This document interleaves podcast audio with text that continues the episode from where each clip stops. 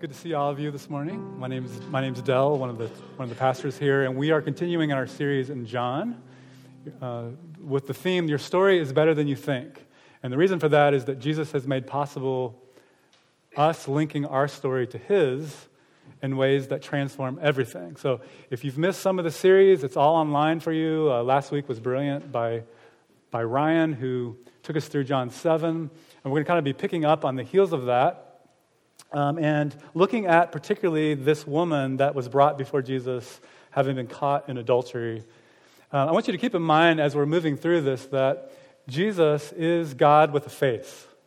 And so as we look at the face of Jesus, how he interacts with people, how he thinks about the world, the things that he teaches, we're actually getting the exact representation of the heart of God, what he's like, what he cares about. So anything that we're going to say about God has to be filtered through how he has been revealed in Jesus.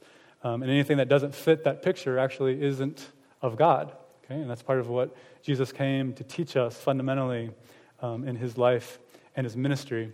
And so we're going to be looking at uh, this woman and the rest of her story, the rest of the story.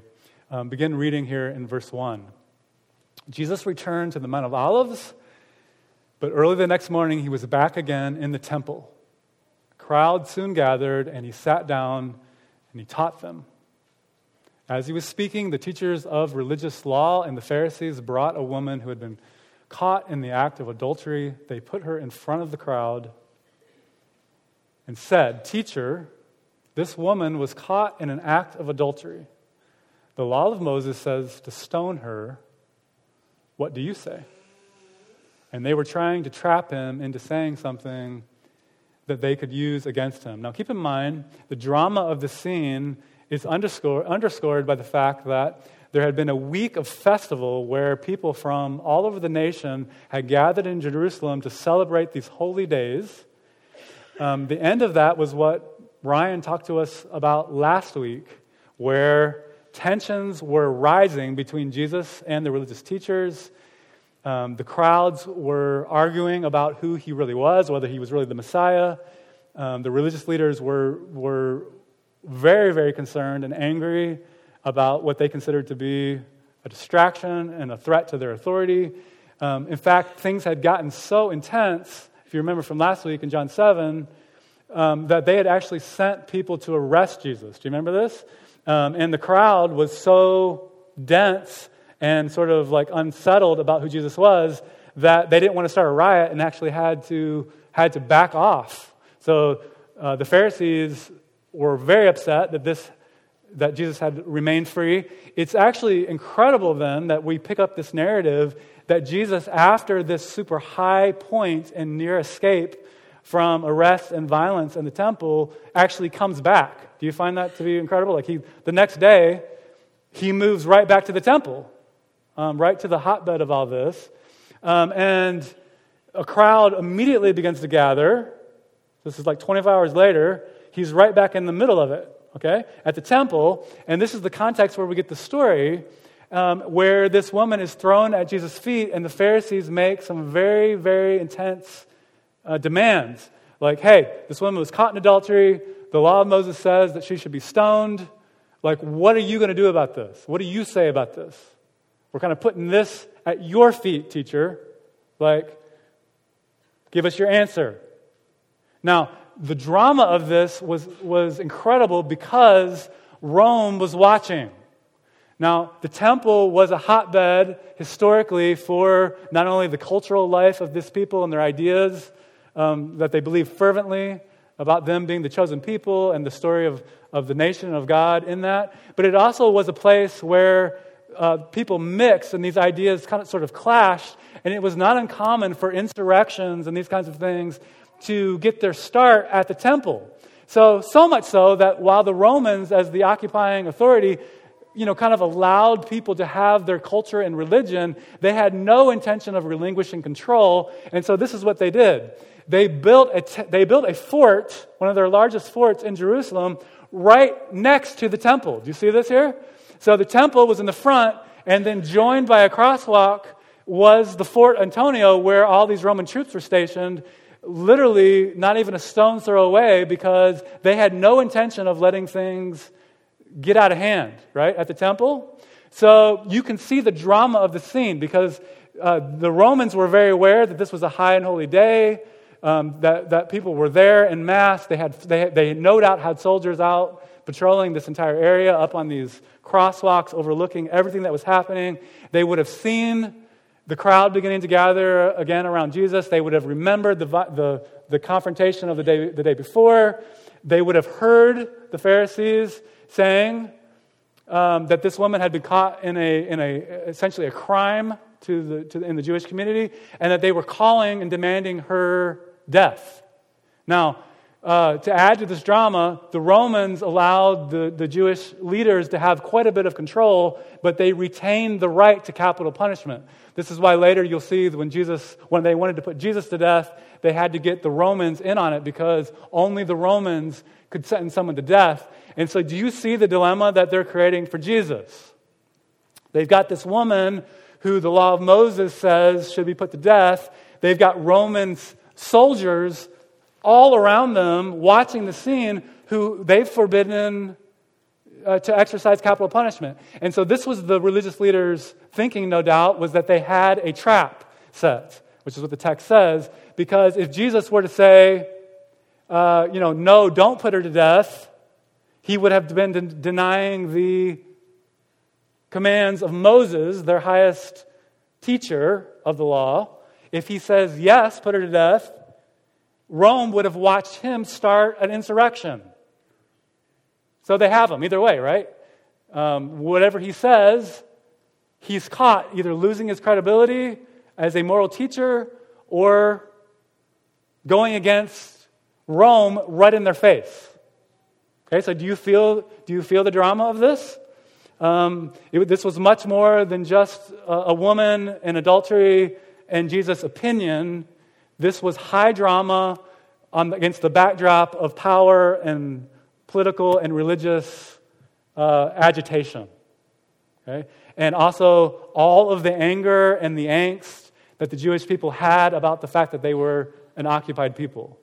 And the resentment against Rome and all these things were coming to a head in one moment, like in this chapter that we get to look at this week. Um, and so we, we need to ask a couple of questions to sort of understand Jesus' response. The first question is this it's pretty obvious. We've got a woman who has committed adultery, but we do not have a man. Okay, so one of the questions here is where's the man? If these folks are so interested in justice and morality, why are they exercising this age old double standard where the, where the stain of sin, sexual sin, gets assigned primarily to the woman and the man is let off the hook? Okay? Uh, this was clearly preying on sexism and vulnerability of the woman to exercise a plot that was much bigger than this woman, which is the age old story, again, of men in power, essentially. And we've got this going on in force. So Jesus has got that dynamic. Um, this is not about justice.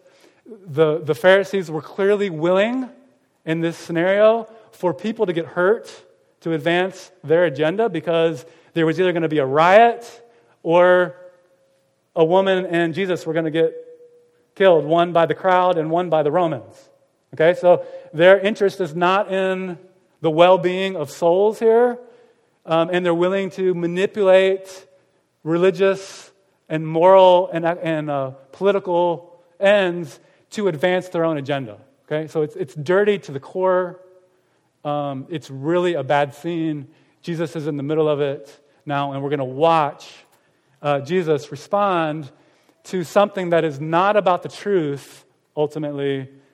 It is about turf and all kinds of things that destroy human life to this day, you know, as we know it. Um, and the first thing I want you to see about the character of God in the face of Jesus is that he cares about people. He cares about this woman. He cares about the person, not just their sin. See, the Pharisees were reducing all of this to systems and power and to morality codes. And in the middle of it, people were getting hurt. And Jesus cares about the people involved, not just the sin. And this is, this is the heart of God.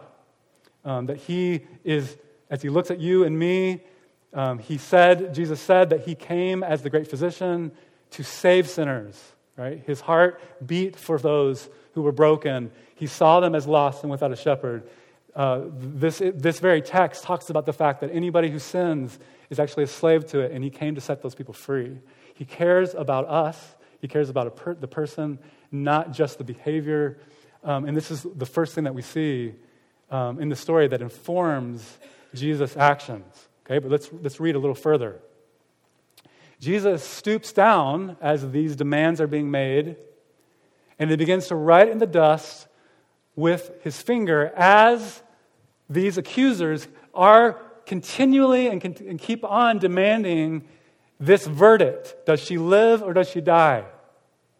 So he writes in the ground, then he stood up and he said, All right, but let the one who has never sinned throw the first stone. Now, here's a couple, couple, observations here. The day after one of these festivals, that we, the, these holy festivals, was considered to be equivalent in the Jewish law to a Sabbath. So this was a holy day. We don't know what day of the week it was, but it was considered a holy day after one of these festivals. And Jesus knew that the law demanded that there be no work on the Sabbath. You know, you see a lot of interchanges between the Pharisees and their, and their, and their Sabbath rules, right? And one of the Sabbath rules was that writing was considered to be breaking of the Sabbath if it was done in any permanent form. So on the Sabbath, you could write, but you had to do it in the sand because that way you could wipe it away and it wasn't considered to be.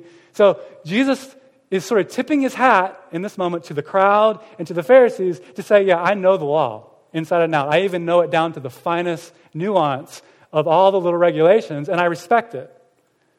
Okay? Um, and, and so he, you know, that's being signaled as he writes. Now the question is, don't you want to know? Like, what did he write?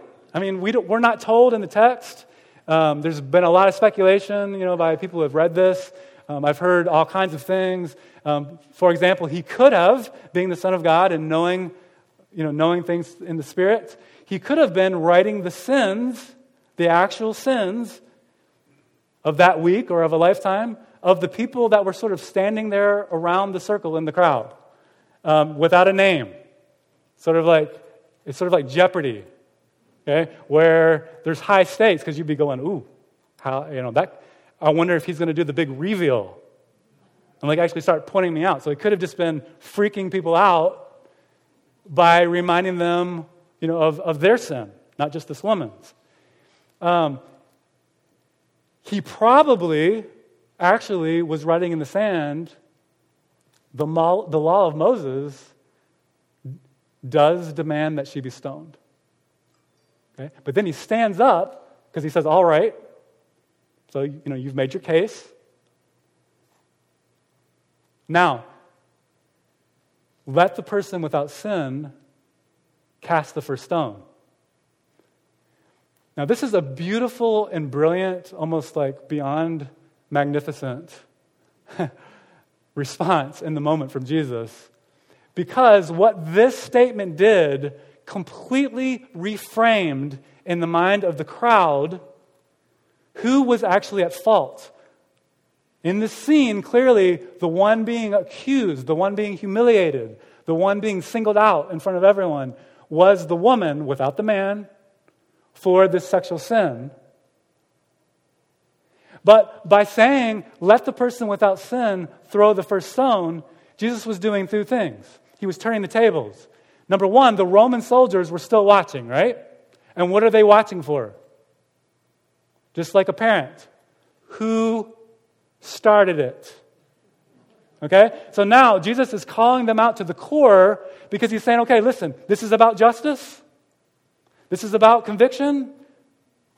This is about your sense of offense.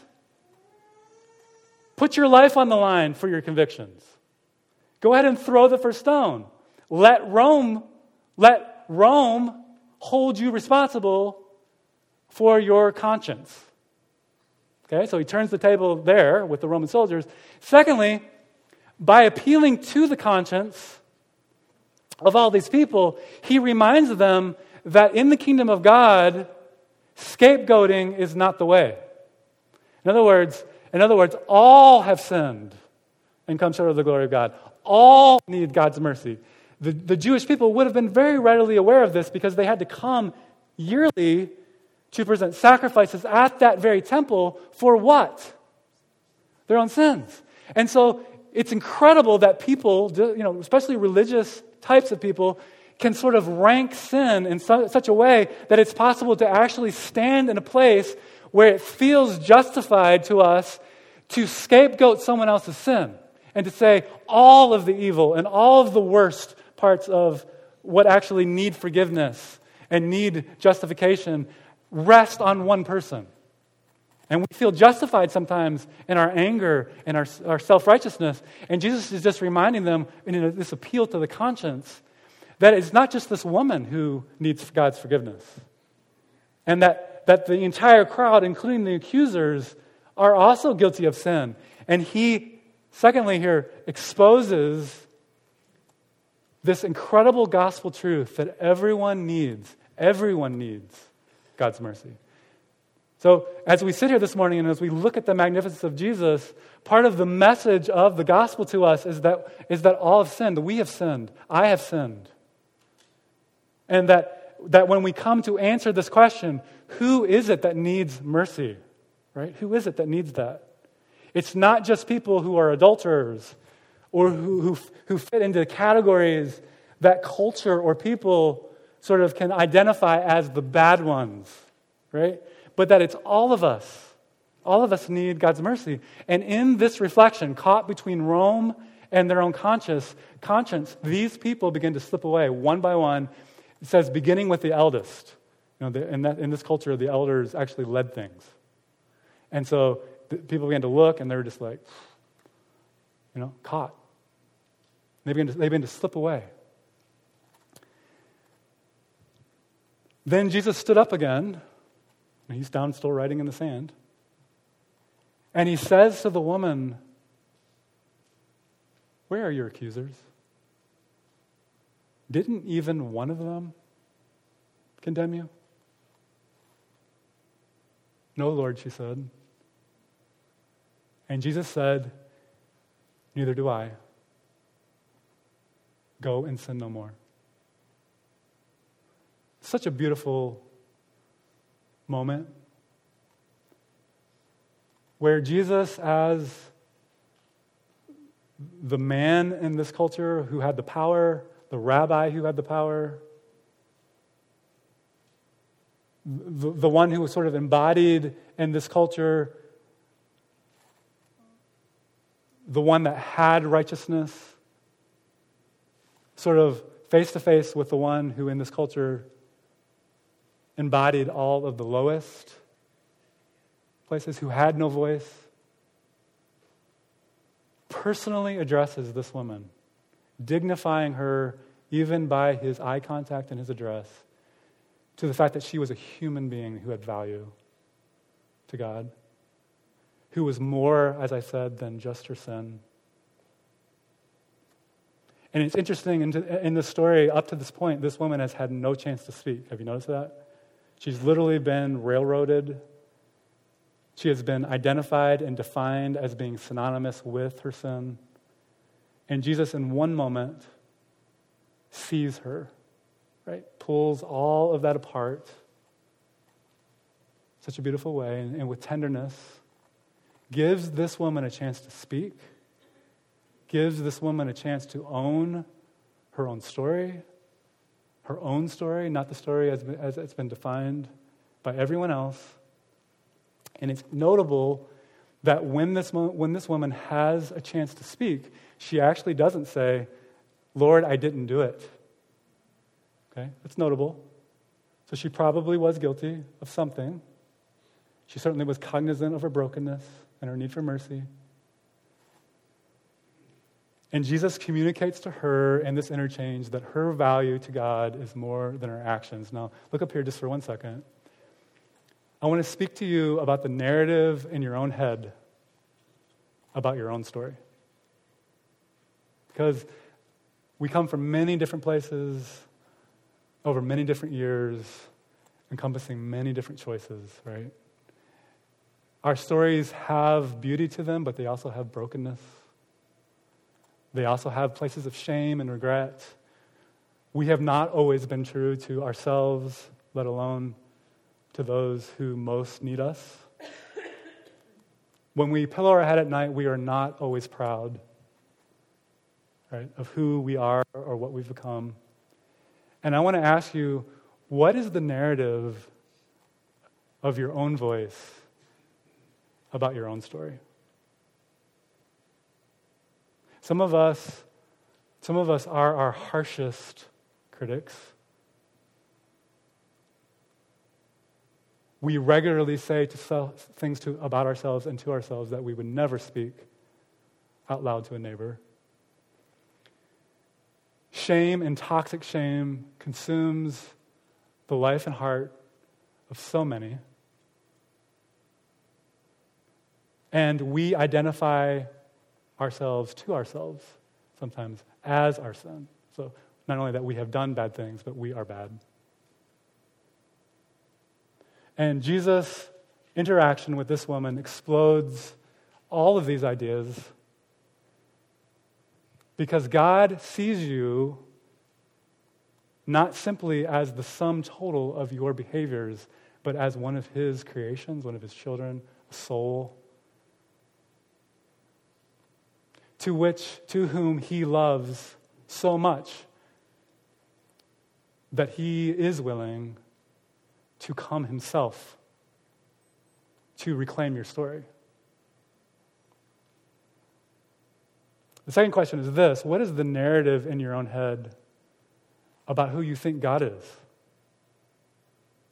and how He sees you and what He wants and what He cares about? See, this story explodes so many of the voices that we think are God's, but they're not. Because the beautiful thing here is that Jesus, while he does not condone her sin because he knows its destructive power. He wants the best for her. To love her is to want more than right, her sin. He does not condemn her, the sinner, who he himself said that he came to save. He said, My mission in life actually is to seek and to save the lost. And so, what we see here in the face of Jesus, something beautiful about the heart of God. And so, when the accusers heard this,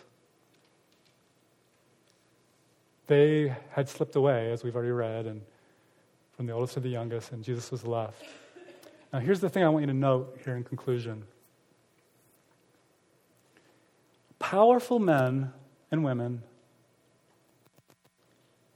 committed to themselves and their own agenda, willing to sacrifice, to humiliate, to, mercil- to mercilessly treat a woman like this, to put the entire crowd at risk, like willing for people to be killed, and the commitment to their own agenda. Let me tell you one thing about these kind of people in every era of history. They do not like to be publicly humiliated. Let me tell you that.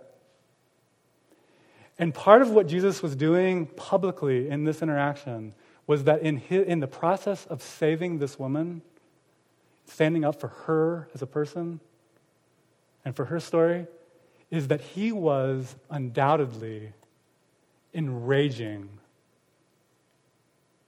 a whole lot of people who he knew were capable of murder and of mayhem, and who, in fact, would be back. Okay, so these men came back. You read the rest of John, they came back with vengeance, they came back with fury. They eventually nailed Jesus to a cross. Jesus knew that the cost of saving this woman and all of us was going to fall somewhere. And his love is this that in this interaction with the woman, he begins to embody the gospel itself. By transferring the cost of this woman's sin from the woman to himself. He begins it early by transferring the public humiliation and the shame that had to be so incredible from this woman to the crowd, right? So that they begin to share it equally. But he did it even more explicitly by, by enraging these leaders who he knew would eventually put him to death. This was an act of sacrificial love. It foreshadowed the embodiment of what he would do for the world on the cross when the cost of salvation, the cost of sin, while it is free and a gift of grace from God, is not without cost. And the full cost of this kind of love and this kind of pardon had to fall on someone. And so Jesus said, Let it be me. Let it be me. And the full weight of it would fall on him. This is the Christian teaching of the atonement that forgiveness and re- redemption comes free to anyone who asks from God in the work and through the work of Jesus. But it certainly does not come without cost. It comes at the cost of the Son of God who freely gives himself as a sacrifice for sins. And this is, this is the message freely offered, not only to adulterous women and men, but to all who will believe in Jesus. Now, we're left at the end of the story with a pretty big question. Because Jesus tells this woman, Go and sin no more. But the question is, what happened to her? Well, we're not told. Did the beautiful, personal, sac- self sacrificing love of God in Jesus sink so deeply into this woman's life and heart that she began to reimagine her own story? Did she leave to go on to a life of dignity and beauty and of good news? We don't know. Did she return to her former way of life? To sin and shame and degradation? We don't know. And by not telling us the end of the story, the gospel writer is inviting us to use our own imagination, to think deeply about the costly love of God in Christ, to ask ourselves the question of how we would respond, to put ourselves in the story. And so we are left to go from this place with this incredible reset of mind about who God is, what He wants, what He offers, what He's like, to to answer the question for ourselves what will be the rest of our story? And so I ask you, how will, we, how will you respond to the self sacrificial love of the one true God? Let's pray.